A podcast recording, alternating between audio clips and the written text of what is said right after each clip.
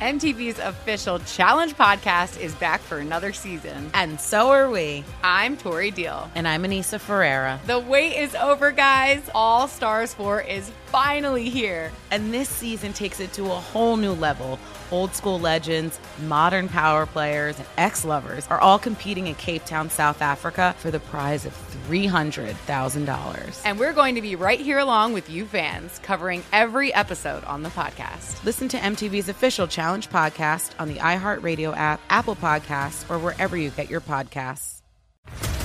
What's up, everybody? This is Stephen A. Smith, host of the Stephen A. Smith Show podcast. Tune in every Monday, Wednesday, and Friday at the very least as I bring you all new episodes that feature the biggest headlines in the world of sports, pop culture, business, and I answer your phone calls and respond to your tweets. You'll hear my unfiltered opinions and straight shooter interviews with top celebrities and game changers. All that and more. So listen to the Stephen A. Smith Show podcast on the iHeartRadio app, Apple Podcast, or wherever you get your podcast. I'm Hannah Storm, and my new podcast, NBA DNA with Hannah Storm, chronicles my six decades in professional basketball. From growing up in the sport to becoming one of sports TV's first female broadcasters. Join me as I dig deep into the game's history, unearth some wild stories, and talk to my friends from the world of basketball, from Dr. J to Charles Barkley. It's been a wild ride, and now I get to take you with me. Listen to NBA DNA with Hannah Storm on the iHeartRadio app, Apple Podcasts, or wherever you get your podcasts. I'm Saleha Mohsin, and I've covered economic policy for years and reported on how it impacts people across the United States. In 2016, I saw how voters were leaning towards Trump and how so many Americans felt misunderstood by Washington. So I started the Big Take DC we dig into how money, politics, and power shape government and the consequences for voters. With new episodes every Thursday, you can listen to the Big Take DC on the iHeartRadio app, Apple Podcasts, or wherever you get your podcasts.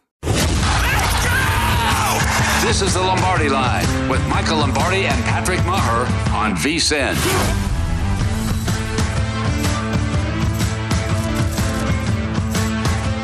Okay, it is the Lombardi line presented by BetMGM. Good morning here on VSIN, the Sports Betting Network. I'm Patrick Maher, but more importantly, we're going to head down to the bayou there and say hi to Michael Lombardi down at the Beau Rivage where he's hanging out with our guy, Jick Jack Johnson. Good morning, Michael.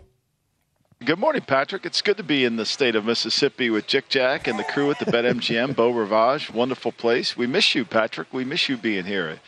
Uh, we got Ken, we got Tom. Everybody's been so helpful getting set up. It's exciting. What a, what a place, I, Patrick. What a place. I, I, can't I cannot get over if you go to at VSIN Live right now on Twitter or M Lombardi NFL Jick Jack Johnson. I mean, they've got it's like the king and queen arrived in Biloxi. They've got uh, produced pieces. Jick Jack's the host. This is an incredible setup you've got there. It really is. Uh, and, you know, Jonathan Joseph, the former number one pick of the Cincinnati Bengals, played for the Houston Texans for a long time. He's going to be in here today. It's a big day in the South, Patrick. I mean, it's a big day down here now. We got college football starting.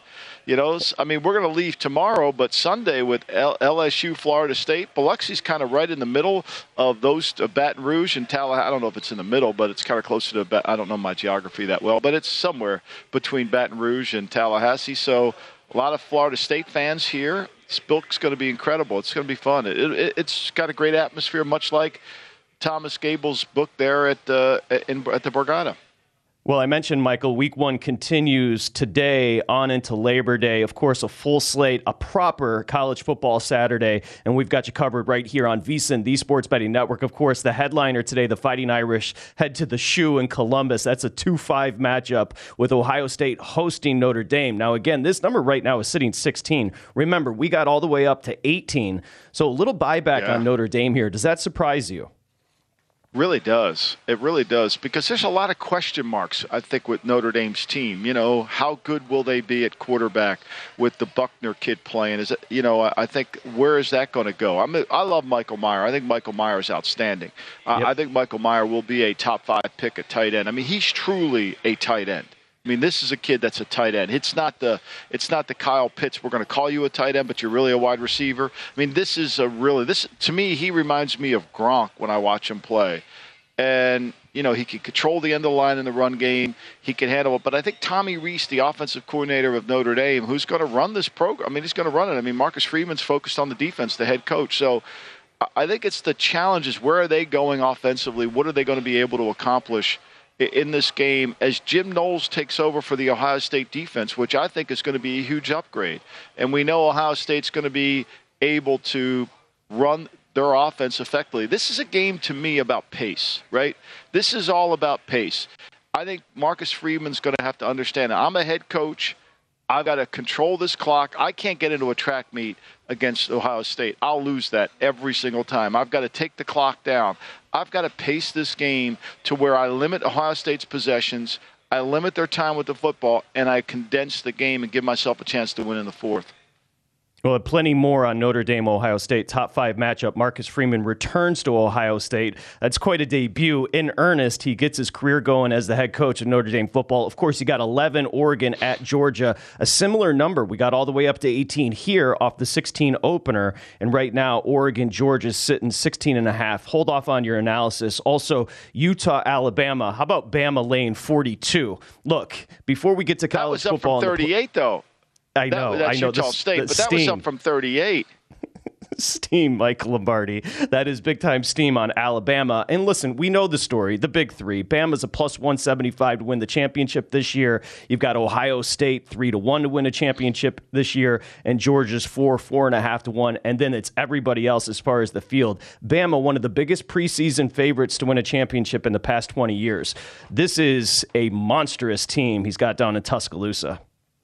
No doubt. I mean, look, he, last year he said was a rebuilding year, and he was in the Final Four. I mean, that's a, so much for rebuilding, right? And he loses two receivers, and you know he brings the Heisman Trophy winner back. He's got the best defensive player in the country, and Will Anderson. Plus, God knows who else he's got on that team that he's recruited.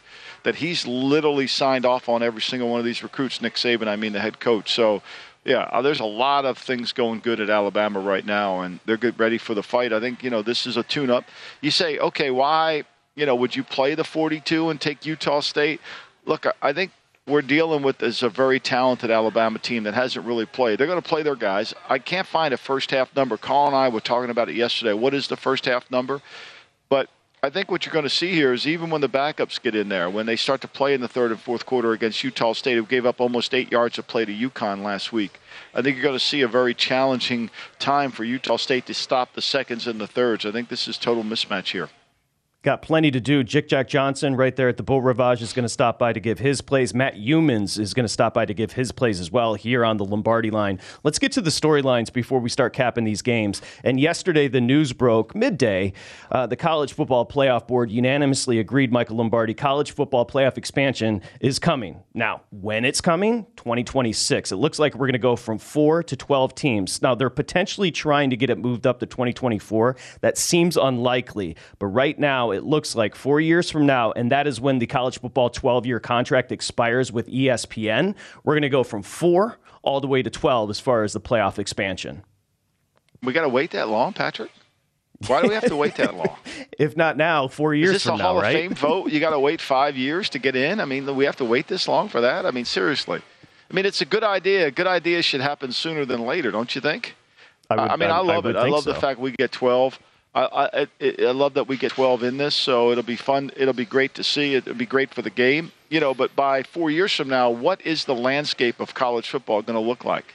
Are we just going to have basically four conferences? Are we going to have like 60 teams or 65 teams that are really competing for those 12 spots because of the conferences? I think that that remains to be seen.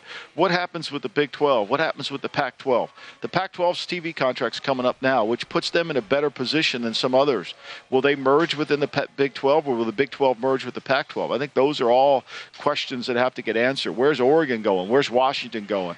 You know, before we can really see this is great news, but I think we got to figure out what's going to happen in college football over the next 12 months. Of course, Michael Lombardi, playoff expansion has been long discussed since the implementation of the college football playoff. Four to 12, does 12 feel excessive to you? Does that feel a bit much? Well, you know, look, it, the, the, I think any number, watch, when we get there, they'll say it should be 14. You know, there's course, always two teams that are going to get cheated. I, I do think. I do think 12 is probably the right number. because you want to have, you know, you want to be able to eliminate six games against six games. You know, if you go, you know, is it 10? Uh, you know, I mean, we'll find out. I think through the system, we'll see if those games are mismatches, you know, when, when one plays 12 and two plays 11, I'm assuming that's how they're going to do it. If they become mismatches, then I think we'll, we know we have too many teams involved. But I think the key are going to be the teams six, seven, and eight. Those are the teams that really are going to benefit from this. And if they can get hot going in this thing, like we saw the Cincinnati Bengals get hot last year, they you don't have to be the best team all year. You got to be the best team at the right time. It's funny because when the news broke yesterday, I had the exact same reaction you just had live here on the Lombardi line. They said the college football playoff is expanding to 12 teams. I said, yes, that's going to be so much fun. Wait, 2026? What, what are we talking about Yeah. here? We're going to wait four years for this. That's a long time. I mean, that's a long time. That's a that that that that makes it harder. But then you know the landscape's going to change completely, Patrick. I mean, what will the big what will the Big Ten look like at that point? What will the Southeast Conference look like at that point? Well, I know the Big Ten will have U- UCLA and USC, and I know the SEC will have Texas and Oklahoma. That's one thing for sure in This we do 2026, know. right? Yeah, we do know that. That's for sure. So I, I think it's look, it's great. It's something we want. Plus, let's face it, Patrick. I mean, these 12 games. I mean, what do you think the ratings for those 12 games are going to be? Even one playing 12. I mean, it's just you're just going to you know. Let's put things in perspective. I was talking to a, an athletic director of a major college program, and the difference between college football and college basketball. When you lose a college football game, the school loses four million dollars. When you lose a college basketball game, it's about four hundred thousand. Now we get all caught up with the, you know, the the sixty-four and the tournament, and all that stuff, which is wonderful. But football is the moneymaker. It's the driving influence at, at all these schools. And as Vince Lombardi said, you know, if you don't have a football team, you know, your university becomes a medieval study hall. And I think he was right as we honor him on this the 52nd day of his death, September 3rd, two, uh, 1970. Today, Lombardi Oh, nice. passed away. I did- so I did- I did yeah, not a little know nugget that. for you, Patrick. Slip that in Yeah, there. thank Yep. you, buddy. It should be honored by the NFL. It never seems to do. Since we've named the trophy after the man, you would think we would honor the day that he passed away in Washington D.C. But I, I think what we're seeing is is these are money. ma- This is how you're going to be able to su- supply the money needed for some of the other programs at the universities. Okay, so we've set the table. Let's have a little fun here. Michael Lombardi and Millie Lombardi are down at the Beau Rivage. Our partner, of course, BetMGM, and of course, Jick Jack Johnson, who runs uh, the race and sports book there at the Beau Rivage. We have some beautiful shots as we head to break. I want to go ahead and show those, Stephen. If we can roll those, and Michael, if you have a monitor, I want you to take a look at this because the I Beau do. Rivage We're, set up here. You know, your pulling man out Ken's got everything set up. the Beau Rivage is pulling out all the stops as you take a look right there, Nesson and Marquee. You can all check it out as far as the viewers. Look at that gorgeous property down in Biloxi, Oh, Mississippi, where Michael's hanging out Looking inside over that at the building. golf. Looking over at the Gulf of Mexico. I mean, it's just fabulous. And, you know, yesterday we kind of were sitting out by the pool. The pool's wonderful. It's hot here. It, it, you know, it's got got the DJ going out there at the pool. You can do your. I got people dancing in the water. It was great, Patrick. I mean, it was amazing. You would Wait, love wait, it wait, here. wait, wait, hold on. Is this breaking news? You were dancing last night? I was not dancing last night. I said there were people dancing in the water. You know what Mm. was great though? They played Sweet Caroline at the pool yesterday. You know, and it was like, wow! All of a sudden, everybody started dancing. I didn't realize that you know the Charlotte Panthers and all these schools use Sweet Caroline as one of their theme songs. I, I didn't know that. I, I thought it was just the Red Sox, but I guess it has spread all over the country. If Millie's got video of Michael dancing last night, text it to me and we'll get it up on the dancing. Screen. was- how many Our- times do I have to say no? Our, I said our I buddy professional dancing. hold on our buddy professional handicapper mike samich bama 27 and a half on the first half remember they had that crazy run in the first half 22 and 5 until mid late year last year it's going to close 28 28 and a half we're back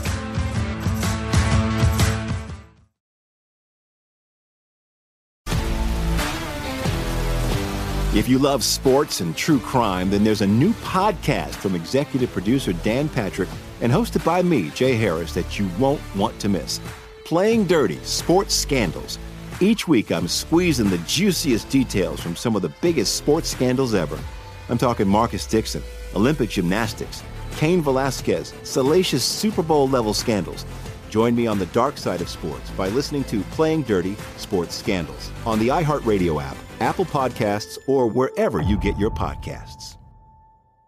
MTV's official Challenge podcast is back for another season. And guess what? So are we. Just in case you forgot, I'm Tori Deal. I'm a six time finalist and a challenge champion. And I'm Aneesa Ferreira, and I've been gracing your screens for the last two decades. I am a veteran challenger and challenge all star. And speaking of all stars, All Stars 4 is finally here. I'm going to be honest, I literally thought this day was never going to come. Well, the challenge gods have answered our prayers, and we're going to be right here along with you fans covering every episode on the podcast. And this season takes it to a whole new level. Old school legends, modern power players, redemption seekers, and ex lovers are all competing in Cape Town, South Africa for the prize of $300,000. Anyone can win, relationships matter, and only one All Star will claim the title of Challenge Champion. Listen to MTV's official Challenge podcast on the iHeartRadio app, Apple Podcasts, or wherever you get your podcasts. The Nikki Glazer Podcast. Her roast of Tom Brady stole the show. Now she's talking about it on the latest episode of the Nikki Glazer Podcast. I said, Tell Tom Brady that I'm the Tom Brady of roasting. Lots of people roasted the GOAT, but only Nikki is still being talked about. Every time I refresh my DMs, it's 14 blue check marks of people I didn't even know who knew me are writing like paragraphs to me. Hear that in all episodes of the Nikki Glazer Podcast on America's number one podcast network, iHeart. Open your free iHeart app and search the Nikki Glazer Podcast to start listening. What's up, everybody? This is Stephen A. Smith. When I'm not at my day job, First Take, you can find me in my studio hosting the Stephen A. Smith Show podcast. Tune in every Monday, Wednesday, and Friday, at the very least, as I bring you all new episodes that feature the biggest headlines in the world of sports, pop culture, business, and politics. You'll hear my unfiltered opinions on those nauseating Cowboy fans, the chaos in Washington, D.C., and trending topics on social media, as well as my straight shooter interviews with top celebrities and game changers. And I occasionally give out love advice. Yes, it's true. If you want to know my true feelings about something, I'll give it to you straight. So listen to the Stephen A. Smith Show podcast on the iHeartRadio app, Apple Podcasts, or wherever you get your podcast. You're listening to the Lombardi Line on VSIN, featuring former NFL executive Michael Lombardi. Now, once again, here's Patrick Maher. Okay, ExpressBet First Bet, of course, the preferred horse racing app here at VSIN. And ExpressBet analyst Jeff Siegel's got some plays today, both from Saratoga. In the seventh, Jeff likes the nine horse, Morass, at 6 to 1 on the morning line. In the eighth at Saratoga, Jeff has the nine horse, Fantastist on top at 8 to 1. You can get $10 free when you sign up today using First Bet, VSIN's preferred horse racing app. Use the code HORSE200 for $10, plus you get a 100% match on your first deposit up to $200. With wagering at over 300 tracks, AI assisted picks, the First Bet app is the easiest way to bet your favorite sport. Again, vsin.com slash horses for more information. It's vsin.com slash horses for more information as we get you back here. A full college football Saturday, week one plows along. We got started Michael Lombardi on Thursday. We're going to finish up on Labor Day on Monday, but just a monster day today. Of course, Michael Lombardi there. This is the Lombardi line. I'm Patrick Maher. This is VSIN, the Sports Betting Network. He's hanging out down in Biloxi with Jick Jack and the crew at the Beau Rivage. We, we have to start here. And the number opened in Columbus 15. We got all the way up to 18. I talked to you at the top of the show. Were you surprised it got hit back down to 16 is where it sits right now? A little surprised, yes. But I mean, this is just monstrous for Marcus Freeman in his debut in earnest for Notre Dame at the Horseshoe. Um, let's go ahead and start capping this game, Michael Lombardi. You know what you have as far as just insane talent offensively, Ohio State. And you talked about it to start the broadcast, and we should kind of go from there. The strength of Notre Dame, of course, they returned four starters on that offensive front. The defensive front is strength as well. Ball possession, they're going to want to slow it down. They're going to want to control the pace because if they don't limit those Ohio State possessions, they're going to get hurt here.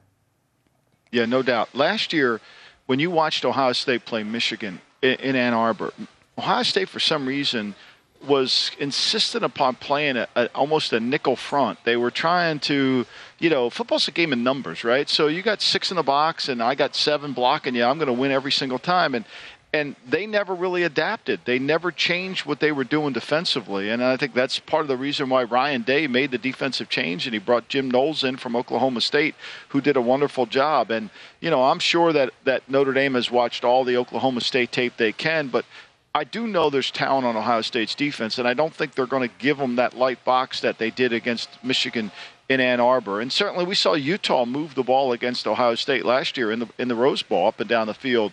Uh, as the way they did. So this is a huge challenge for Ohio State to show they're better defensively because we know they can score. We know, you know, with the way they were able to move the football last year, they were, you know, with Stroud throwing the ball to Harrison and those freshmen that came in, we're like, wait a minute, they got all these guys going in the draft. These guys are just as good as those guys. So pace to me is all about this. You know, you always hear basketball coaches say, we keep this game in the 50s or the low 60s, we got a chance. If it gets higher than that, we're in trouble. I think this is the same thing for uh, for Notre Dame. If they keep this game in the 20s, they got a chance. If it gets a little bit more of a pace into that 30, 35 area, I'm not sure Notre Dame offensively can match that. I'm not sure there's a team in football that can manage this Ohio State offense. You mentioned CJ Stroud. He's your favorite in the Heisman pool. Henderson and Jigba. Think about Njigba, the wide receiver. So remember the Rose Bowl last year. Garrett Wilson and Chris yeah. Olave didn't play because they went to the NFL. What did Njigba do? 15 catches, 347 yards, and three scores. Is that good? This could be yeah. a historic offense with CJ Stroud leading under center. No doubt. And we, we lose sight of the most important aspect of what Ohio State has offensively, and that's their offensive front. I mean, look, you know, they're going to have a junior left tackle, probably going to be a pro prospect, a redshirt freshman at the guard position, and then they've got seniors on the right side of the line. I mean, this is a well coached, well experienced offensive front behind a quarterback who's seen it, a, co- a coordinator in Ryan Day, head coach, who understands how to get on the football. And, you know, and the running back, Henderson, can make plays. So this is a complete offense. And Notre Dame's, Marcus Freeman's going to have his challenge. He's going to have to make adjustments during the game to see what he can do, you know, and see how he handles the way, what he wants to do to stop them. It's all really going to come down to two things. It's going to come down to their ability to rush the passer. That's what Michigan did last year. Michigan was able to rush the passer and create some problems. So, you know, like all these games where you have a great quarterback, if you don't put pressure on the quarterback, it's problematic. Our good buddy Chris Fallica, the Bear, friend of the show, great stats here. Notre Dame has struggled mightily away from home against elite teams, Michael Lombardi. Their past 10 games yeah. away from home versus top 10 opponents, the Irish are 0 10 and have lost by an average of 16 and a half points. That is not good. That does not bode well for uh, an event and a venue today at the Horseshoe, which is going to be insane. Well, it, a lot of Notre Dame fans are supposedly there. You know, I know a lot of my Notre Dame friends are there, and you know they're optimistic. They're a little bit cautiously optimistic. Where's this going? You know, how good of a program did Brian Kelly leave behind here? You know, and I mean Marcus Freeman's got a true challenge. I mean, this is the first time head coach into a into a very hostile environment, a fast track. You know, young quarterback, offensive coordinator stays the same you know, even though he'll be the defensive coordinator, the system takes over. There's a lot of moving parts for Notre Dame, you know, and because they haven't had continuity at quarterback. I mean, this is the thing I, I, I didn't understand with Brian Kelly running the Notre Dame program is Notre Dame should be quarterback you. I mean, it should be. You know, go back to Terry Hanratty, to Joe Montana. I mean, they had quarterbacks. Why aren't they delivering quarterbacks to the NFL at a high rate based on that school? I, I think that's where they've misjudged us. Now, whether this kid can come in and play to the level. We saw Jack Coan, a transfer from Wisconsin, come in last year and have to play quarterback for Notre Dame. So we'll see what this is. But it's all about quarterbacks and offense. I think that's where we are with the college game. And Ohio State, that's why I'm surprised the game didn't get closer to 20, Patrick. I really am you know, the sophomore Tyler Buchner is going to make his first start. He, the quarterback there at Notre Dame, played in 10 games last year. He was up and down. He's more of a dual threat than Jack Coan was. Of course, he can run around a little bit. But the playmaker on offense is Michael Mayer. They lost a senior wide right. receiver in the spring, uh, Avery Davis. So that's a big play guy. Williams is now a Ram down the road for me who got drafted, uh, the running back. They do reload at running back. But again, control the pace, control the line of scrimmage. They got four returning starters on the offense offensive front. They just have to limit those possessions. If they don't, there's no way they're keeping this offense under control of Ohio State. No, and they've got to find a way to where they can utilize Mayer in critical downs, right? Like when I watched him play last year, they were playing Cincinnati, and Cincinnati for Luke Fickell. And we'll talk about them again in Arkansas later. But you know, Luke Fickell's a really good coach. But third down, you know, they motion Mayer from the outside in, and you know he's going to get the ball. I mean, this is a this is Gronk. I mean, when you watch Michael Mayer play, you think you're watching Gronk. Big, physical, you know he's really about he's all in all in went to a school in northern kentucky uh, a catholic school in northern kentucky right there and, and i mean this is a, to me this is what a tight end looks like that changes the way the defensive coordinators have to play the game so when he's on the field and you're in 11 personnel you can still run the football and if you're going to go nickel like ohio state did against michigan then notre dame can control the pace of this game but if you're going to try to find a way to you you've got to solve the Michael Mayer problem. It's really one of the key components of Notre Dame's offense if you utilize him correctly. He is truly like the chess he's truly like the horse in the chess game. Versatile, very difficult to handle and if you know how to play and utilize those pieces, you can create havoc with for the defense. I think the big difference in an X factor for Ohio State this year, remember, Day was not happy with a defense that was mid pack in the Big Ten last year. They bring in Jim Knowles.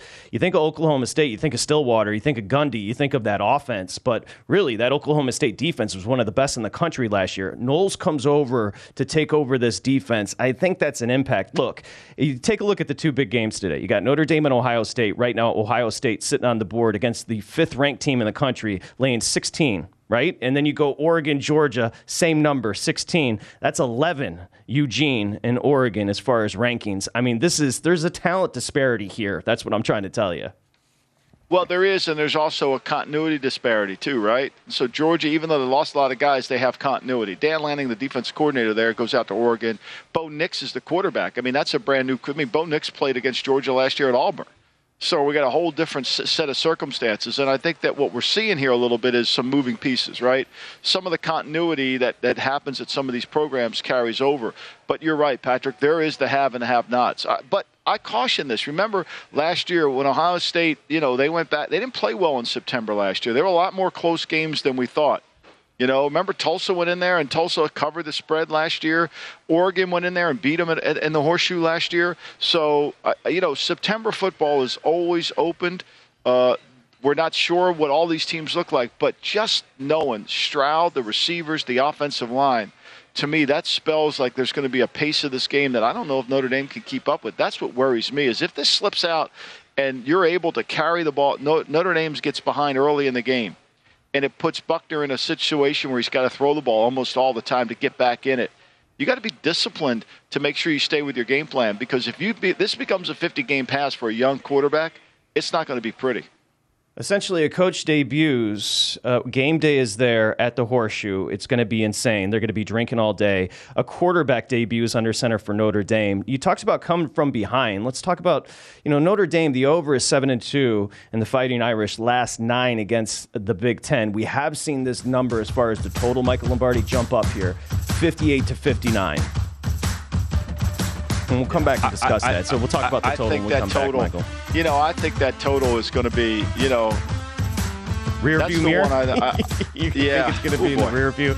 Okay, we're coming back. Yeah. We're going to head down to Athens, of course, Oregon, Georgia next here at Lombardi Line. You're listening to the Lombardi Line on VSIN, featuring former NFL executive Michael Lombardi. Now, once again, here's Patrick Maher. Okay, Brent, thank you. It's football season, of course. It's money making season. Nobody knows football like VSIN, and now the experts at VSIN have put together two guides. These guides are incredible. We're going to talk Oregon, Georgia coming up. You can go t- take a look in the college football betting guide at that matchup. They do a great job breaking it down, but you have to be a VSIN subscriber to pick up the college and pro football betting guides. Also, when you become a VSIN Pro, you get Point Spread Weekly, Michael Lombardi's articles, but these guides are incredible. 350 digital pages for college, over 110 for the NFL. Check them out. Right now they're half off, 175 bucks. You get everything we offer through the Super Bowl. That's a great deal. Invest a little, make a lot. Go to vsin.com slash subscribe for more information. It's vsin.com slash subscribe. As we welcome you back here on the Lombardi line presented by BetMGM. Michael Lombardi down at the Beau Rivage there in Biloxi, Mississippi. I'm Patrick Maher live from Los Angeles. This is VSIN, the Sports Betting Network, and this is a fascinating matchup. So we're talking Oregon, Georgia. This number opened 17 and a half, Michael, with Georgia Lane. It, it got all the way up to 18, now hit below that key number of 17. It's sitting 16. The Ducks, 1 and 4 ATS their last five non conference games. The Bulldogs, 4 and 1 ATS their last, not, their last five non conference games. The big story here, we'll start with Oregon, is Dan Lanning. He ran that defense for Kirby Smart in Georgia the last three seasons. He's now the head coach there at Oregon. And he brought in in the transfer portal, as you mentioned, Bo Nix from Auburn. He brought in, they needed some explosiveness there at, at Oregon, so they brought in Chase Cota from UCLA, Caleb Chapman from A&M. I mean, it's a good defense. They have two of the best linebackers in the country, and Noah Sewell, that is, yes, his brother, my, my right tackle with the Detroit Lions, and Justin Flowe. Those are two pros at linebacker. Um, but there's some unknowns with a new head coach there at Oregon. Yeah, I mean, look, but the one thing the new head coach knows is he knows is the team he just left. He knows Stetson Bennett better than anybody, right? Good He's point. practiced against them this whole time. And so he knows how Kirby thinks. He knows how Kirby's going to want to play the game. And, you know, he also knows how many players – have left Georgia's program, and he knows the defense of Georgia. So he knows what Kirby wants to run. He knows what bothers Kirby offensively. He knows what bothers Kirby defensively. So he does have that advantage. And of course, Kirby knows Dan Lanning too. So that that plays within it. Look, I, I think this is a game where you know we're all just assuming that Georgia's just going to be this juggernaut again. I'm a little cautiously optimistic. I, I pessimistic, I should say. I don't see that right away. You lose this many players I know you reload, but most of the time when you like Alabama, Stroud back, Florida, Richardson back, like you have an elite quarterback, and I'm not picking on Stetson Bennett, but like Georgia has yet to get the quarterback thing right. Now they won a national title without getting it right, but when you play good teams, Ohio State, maybe Oregon, I don't know how good Oregon will be because they're in transition. You got to have that quarterback play. And I think it's going to be really hard for them to run the ball down Oregon's throat because I do think Dan Lanning has brought a Southwest, Southeast Conference mentality up to Eugene on how to practice, how to play, understanding what you have to do. This isn't going to be touch football that typically sometimes happens in the Pac 12. And you know, it's interesting because Oregon returns most of their offensive front, which Dan Lanning yeah. has called the best in the Pac 12. So they should be able to run the football against Georgia, who lost essentially their defensive front to the NFL. Now, they still have Jalen Carter, the all world tackle, up front. But they're just installing new blue chippers, so you wonder if it's going to take a little bit for them to gel. And then you mentioned Stetson Bennett, who can he pull the rabbit out of his hat again? Michael Lombardi, just five foot eleven. He's behind a great offensive line, one of the best in the country. But can Stetson Bennett do it again? That is a question. Well, I mean, look, Georgia plays a conservative style. They play a, almost a 1990 style of offense. I mean, they're not really electrifying what they do. They win with their defense. They turn the ball over and they can run the ball down your throat most of the time. But I think it's going to be a little harder to throw, run the ball down Oregon. You know, this is one of those where I just feel like Oregon. One thing we know about Mario Cristobal, he could recruit, right? And so, yeah, there was a lot of changes going on, but there was a specific reason why Phil Knight wanted Dan Lanning. And I think he wanted to bring that toughness, that mental toughness, that Southeast Conference mentality to the Pac 12. And I think that's what he's going to start off doing. And this is a great test. This is the perfect test to look at it against a good team, a team that's kind of going through a little bit of a transition. But oftentimes, when teams go through transition, they have one stellar player at the quarterback position that allows you to do that. I'm not sure this is the case here. Bo Nix starting of course, for Oregon, he started three times in his career at Auburn against Georgia. What do you think he was? 0 and 3, sacked nine times, yeah, sacked four times last year against Georgia. I mean, that great come Georgia on, though. defense. Don't pick come on, on poor Bo. Bo was playing in the Gussie passing offense down there at Auburn, which I thought was just, you know, you know how I feel about Gussie's pass offense. I mean, come on now. Come on. I believe you called. I believe you called it a high school offense. Is that fair? It was. It was a high school. I know it offended Gussie, but I mean, like seriously, that's what it is. It's not a pro offense at all. I mean, just because you have four receivers on the field doesn't call, doesn't make you a pro offense. I mean, let, let's put that out there. Like there's there's concepts and designs and understanding about, you know, do I think Dan Lanning will have a better handle on what he wants to do with Bo Nix? Yeah, I do. I think there's moments where Bo Nix showed that he actually could do some things. We'll see how it works out today, but you know, I don't think it was ever really given a fair chance at Auburn. Then Harskins comes in, and you know, Harskins' offense, the Boise State offense. Yeah, there's a lot of moving parts down there at Auburn. Let me just say that Auburn is one of those teams I'm going to watch closely. They lose their athletic director, Allen Greene. He left. You know, Harskins has been on the hot seat for how long, Patrick? Forever. You know, and so how good are they going to be? We'll see. So if you take a look at Oregon, I'm a little surprised with the steam because it dropped at 18 at its height, all the way down to now 16 at most shops with Georgia Lane. It remember 17 a key number here. Also, we're steamed up a little bit here, Michael Lombardi, 51 to 54 and a half, 55 on the total. I'm surprised by that because I think this Oregon defense is pretty good, specifically at linebacker. And then offensively for Oregon, you got a new head coach, you got a new quarterback, you got new wide receivers. It's going to take a little bit for them Yeah. to gel. And then, you know, equally over there with Georgia, they just reload on defense. I think that's a little steep as far as the total. But what do we see in pro football early in the preseason? We saw that tackling wasn't great. We saw the overs hit in pro football in preseason week one, right? We're seeing that. I, I think when I watched, I watched the college games in here yesterday uh, in the book. I watched Michigan State play Western Michigan. I, you know, I watched Duke destroy Temple. I mean, you're seeing games that there's not great tackling because, again, college teams are the same worried about pro teams. They're worried about getting guys hurt.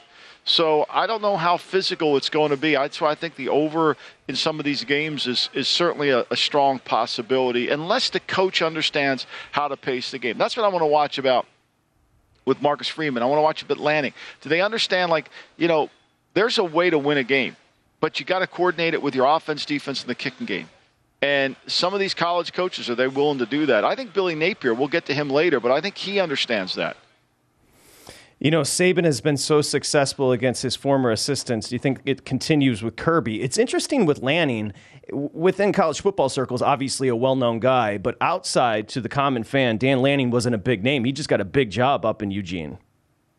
Well, I mean, he fit the profile that they set that they wanted. You know, he's a good recruiter, young coach, defensive coach, which in the era of college football and throwing the ball all over, it's interesting you hire a, a defensive coach, which I think gives you a sense of toughness. It gives you a sense of, okay, here's what we got to do. And the one thing I think you could say about Oregon and how they've struggled, and we'll get to Utah when they play Florida, but Utah's out toughed all these teams. Utah hasn't been the better team but they've been the tougher team. Washington used to be the tough team up in the pack up in the Northwest, but or you know Utah has now become that. And I think when you're Phil Knight and you see what are the problems with my program here, and I say Phil Knight, not the athletic director, because Phil Knight, we know he runs that Oregon program. Just like Jimmy Rane runs the Auburn program. there's certain people that run programs in college football, and you've got to know that. So I, I think that's why Lanning fit perfectly for what they wanted. Listen, the Pac 12 has been down, and that's why I told you the Ducks, one and four ATS, their last five out of conference.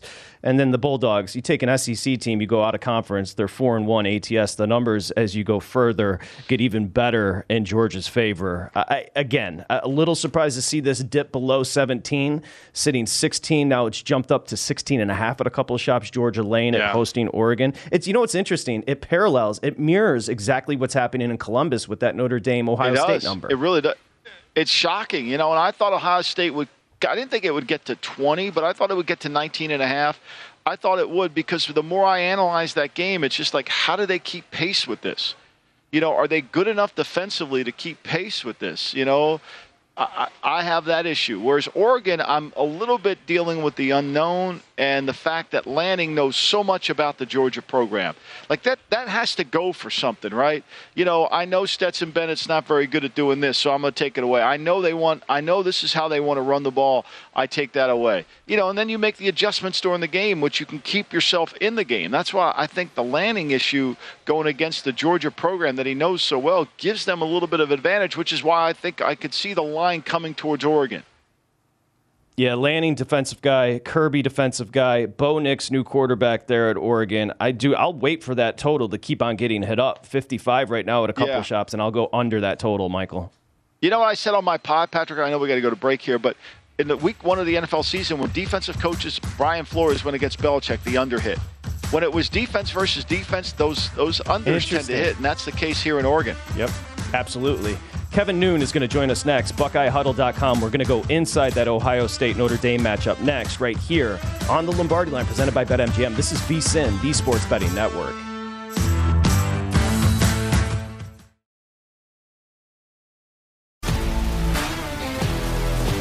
If you love sports and true crime, then there's a new podcast from executive producer Dan Patrick and hosted by me, Jay Harris, that you won't want to miss. Playing Dirty Sports Scandals.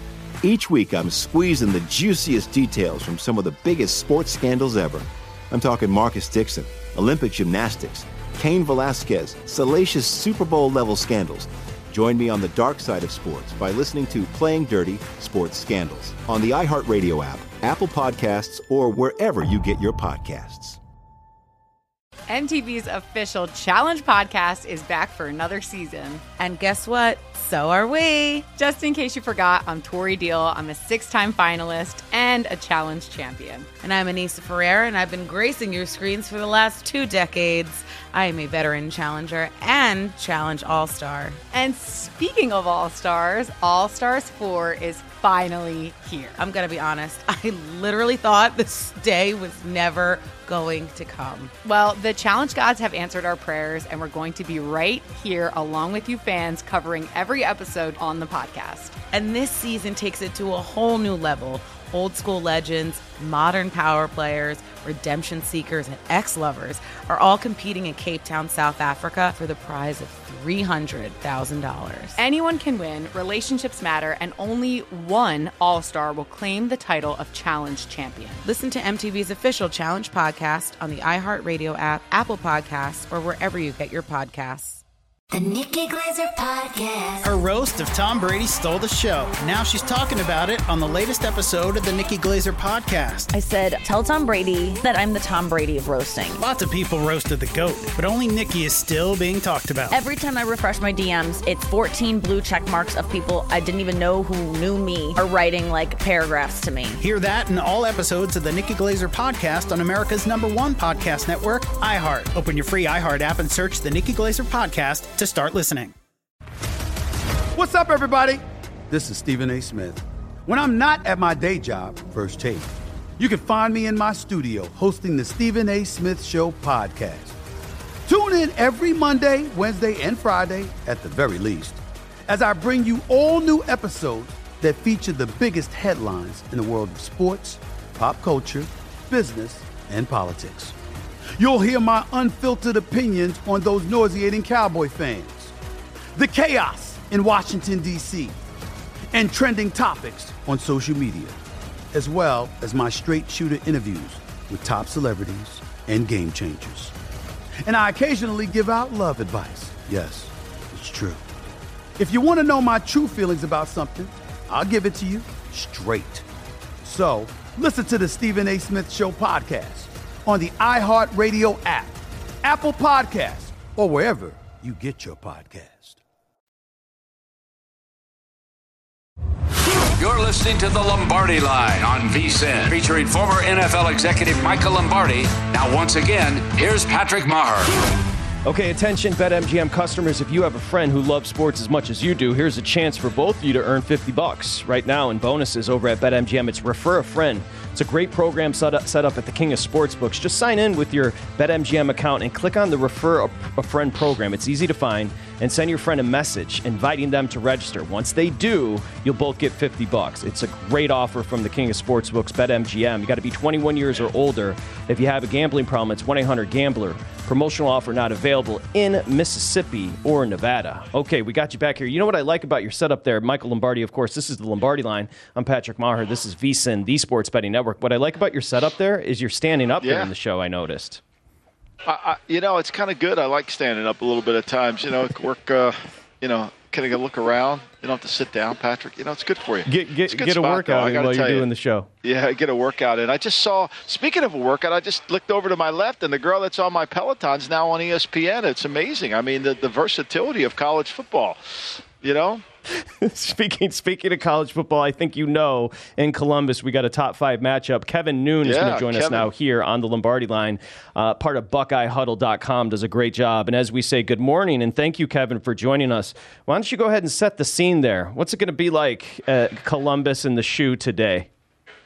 Hopefully the weather holds out. It's a little rainy here in Columbus right now. It looks like around game time that the uh, weather should move through. Maybe something could be there. You know, these TV games sometimes can drag a little bit. Maybe something in the late fourth quarter, but it's going to be a raucous crowd. They're going to have plenty of time to pre-party and get well marinated before the game. But uh, battle two top five teams, but you know, obviously the odds makers see, you know, see Ohio State being somewhat better than than Notre Dame, but we'll be interested. You know, game one is always going to be a challenge for everybody.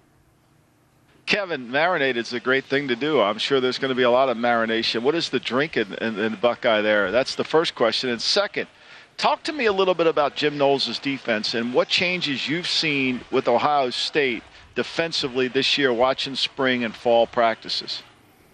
Well, Columbus is always going to be a beer town, so I'm sure there's going to be plenty of the set flowing. And then as for as for Jim Knowles, you know, he brings in a four-two-five. I mean, you know, the defense that he was running at Oklahoma State, and then when he was at Duke, and then when he was an assistant as well at uh, at Ole Miss, among other places. So, you know, Ohio State needs to get more out of its defensive line. Uh, I think if you look last year, guys like uh, Zach Harrison, uh, Javontae Jean Baptiste, young guys like JT Tuimoloau and, and Jack Sawyer, they came close to making some plays, but they weren't able to quite finish. So I think that we're going to see some adjustments there. I think that they're going to be able to be a little bit more uh, free to rush the quarterback, get after the quarterback. You know, obviously we're going to be going down to two linebackers, except for when Ohio State goes against a team like Wisconsin, where you have to have your Sam out there. Sam's going to be the guy off the field, and then they're going five in the in the defensive backfield, and and with three safeties, and they have a lot of depth at safety, which is good because at corner they're a little bit thin. They only have six on scholarship right now, and toward the end of camp they were a little banged up there. So it'll be interesting to see what the what the rotation looks like there. But you know, I think it's going to be a defense that's not going to pre-rotate. I think that people are going to. I mean, they're. It's it's not a great thing when everybody from the stands knows exactly what's coming, including your opponent. So I think that unpredictability and the ability to adjust is what really makes Knowles elite. Taking a look at that Notre Dame Ohio State matchup, Kevin Noon joining us, BuckeyeHuddle.com. I'm going to take you through the number and tell me if this surprises you at all, Kevin. Open 15, of course, Ohio State laying it. We got as high as 18, and then we started to see buyback on Notre Dame. We're sitting 16, 16 and a half in the market. Of course, that key number of 17, so we're right, right below that number. Are you surprised Notre Dame caught some buyback here? Well, I, I was really interested once the sharps came in, once the sharp money came in, to see what would happen there, and I figured it would would slide back down a little bit, and then maybe right before kickoff, that would be you know the, the determining factor at that point. And uh, you know, it's it's it's it's a big line. It's a big line. I think that you know you can't look back at 30 years of, of, of problems that Notre Dame has had in big games. You can't look at some of uh, out of conference home games that Ohio State's had in recent years. That has nothing to do with 2022. But uh, you know, I, I think that the line once we saw where it opened, it's it's about where I expected it to be a- after that point. As great as Ohio State is, Kevin, offensively, and we've seen, you know, the receivers, the offensive line. What's the one hidden trait offensively that no one talks about that really separates Ohio State this year from last year offensively? I think one of the big things is a, a, an adjustment back to something a little bit more traditional on the offensive line. Last year, they really rolled out four tackles and a center. Uh, you know, the pass protection was great. The run blocking, I think, was inconsistent. Now they go back to more of a traditional guards are guards, tackles are tackles, and obviously your center's your center. And I think that we're going to see a much more robust Ohio State rush offense. When you have a one two punch of TreVeyon Henderson and Miyan Williams, I think that they're going to be able to run more when they want to. I think the biggest concern, one of the things that I need to see, Ohio State last couple years, third and short, fourth and short, sitting kind of in no man's land. Do you punt? Do you go for a field goal? Let's just go for it. Has not necessarily been able to get it on the ground. You have CJ Stroud, who is not a runner by trade, and they really have not lined him up under center and just had him go behind a, a guard or in his center. So, uh, you know, I think that if the offensive line is able to put some things together with with this new configuration, as they have Matt Jones out there at one guard, Donovan Jackson at the other guard position, I, I think that could be a differentiation point of where this Ohio State offense could, you know, dare I say, maybe even be better than last year. What does Notre Dame do that concerns Ohio State, Kevin? well, Michael Mayer is just a problem for everybody. Uh, you know, he had 70 some catches last year, 700, 800 yards, seven touchdowns. Ohio State through the years, you know, just covering the tight end has never really been something that it seems like it's just, you know, absolute or 100%. You can go back to the loss in Iowa City several years ago.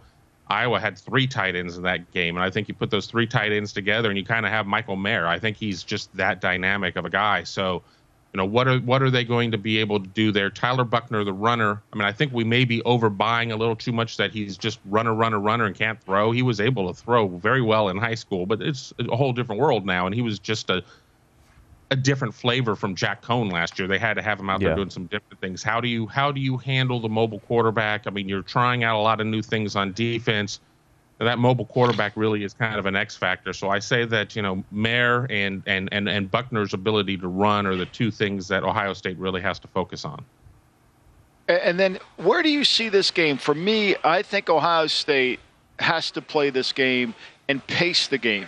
They've got to pace it to where you take the play clock down. You pace it to where you're not in such a rush. You want to limit the amount of possessions that Ohio State's offense has to get to you.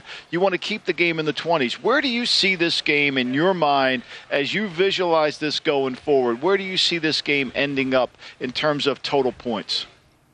Yeah, I think Notre Dame absolutely needs to try and take the air out of the ball a little bit and try and keep Ohio State's offense on the on the bench. I think Ohio State has shown the ability to score in a buck 04 when it needs to, whether it's 45 yards down the field or 85 yards down the field. Ohio State's offense doesn't necessarily need to throw 40 to get 40. Throw it six, and then your guy runs for 34.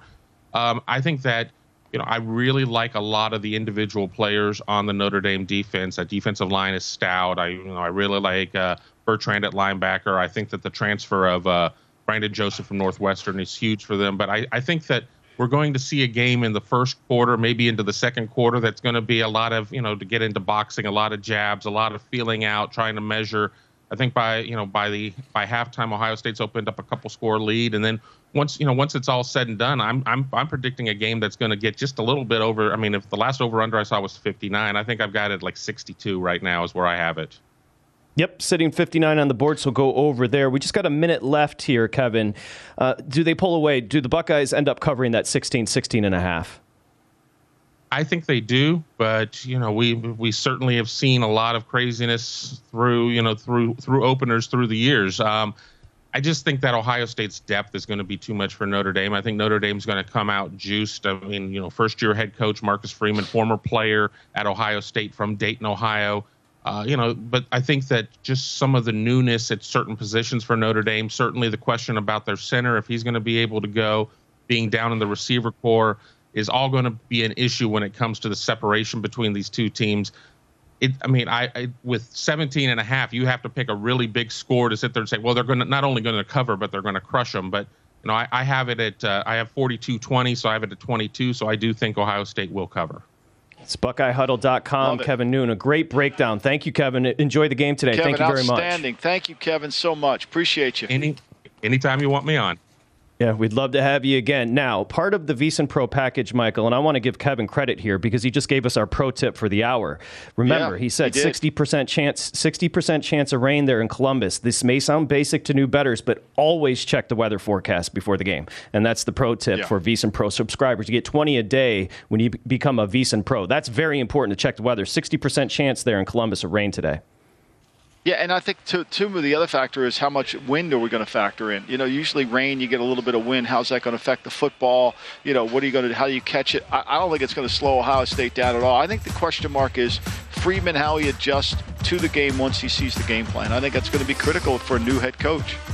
The defending Pac 12 champs, Utah, they're laying two and a half at the swamp. Your boy, Billy Napier, makes his debut. I think that number's a little short. We'll come back and discuss next here at Lombardi Line, presented by BetMGM. It's VSIN, the Sports Betting Network. MTV's official Challenge podcast is back for another season. And so are we. I'm Tori Deal. And I'm Aneesa Ferreira. The wait is over, guys. All Stars 4 is finally here. And this season takes it to a whole new level. Old school legends, modern power players, and ex lovers are all competing in Cape Town, South Africa for the prize of $300,000. And we're going to be right here along with you fans, covering every episode on the podcast. Listen to MTV's official Challenge podcast on the iHeartRadio app, Apple Podcasts, or wherever you get your podcasts. What's up, everybody? This is Stephen A. Smith, host of the Stephen A. Smith Show podcast. Tune in every Monday, Wednesday, and Friday at the very least as I bring you all new episodes that feature the biggest headlines in the world of sports, pop culture, business, and I answer your phone calls and respond to your tweets. You'll hear my unfiltered opinions and straight shooter interviews with top celebrities and game changers. All that and more. So listen to the Stephen A. Smith Show podcast on the iHeartRadio app, Apple Podcast, or wherever you get your podcast.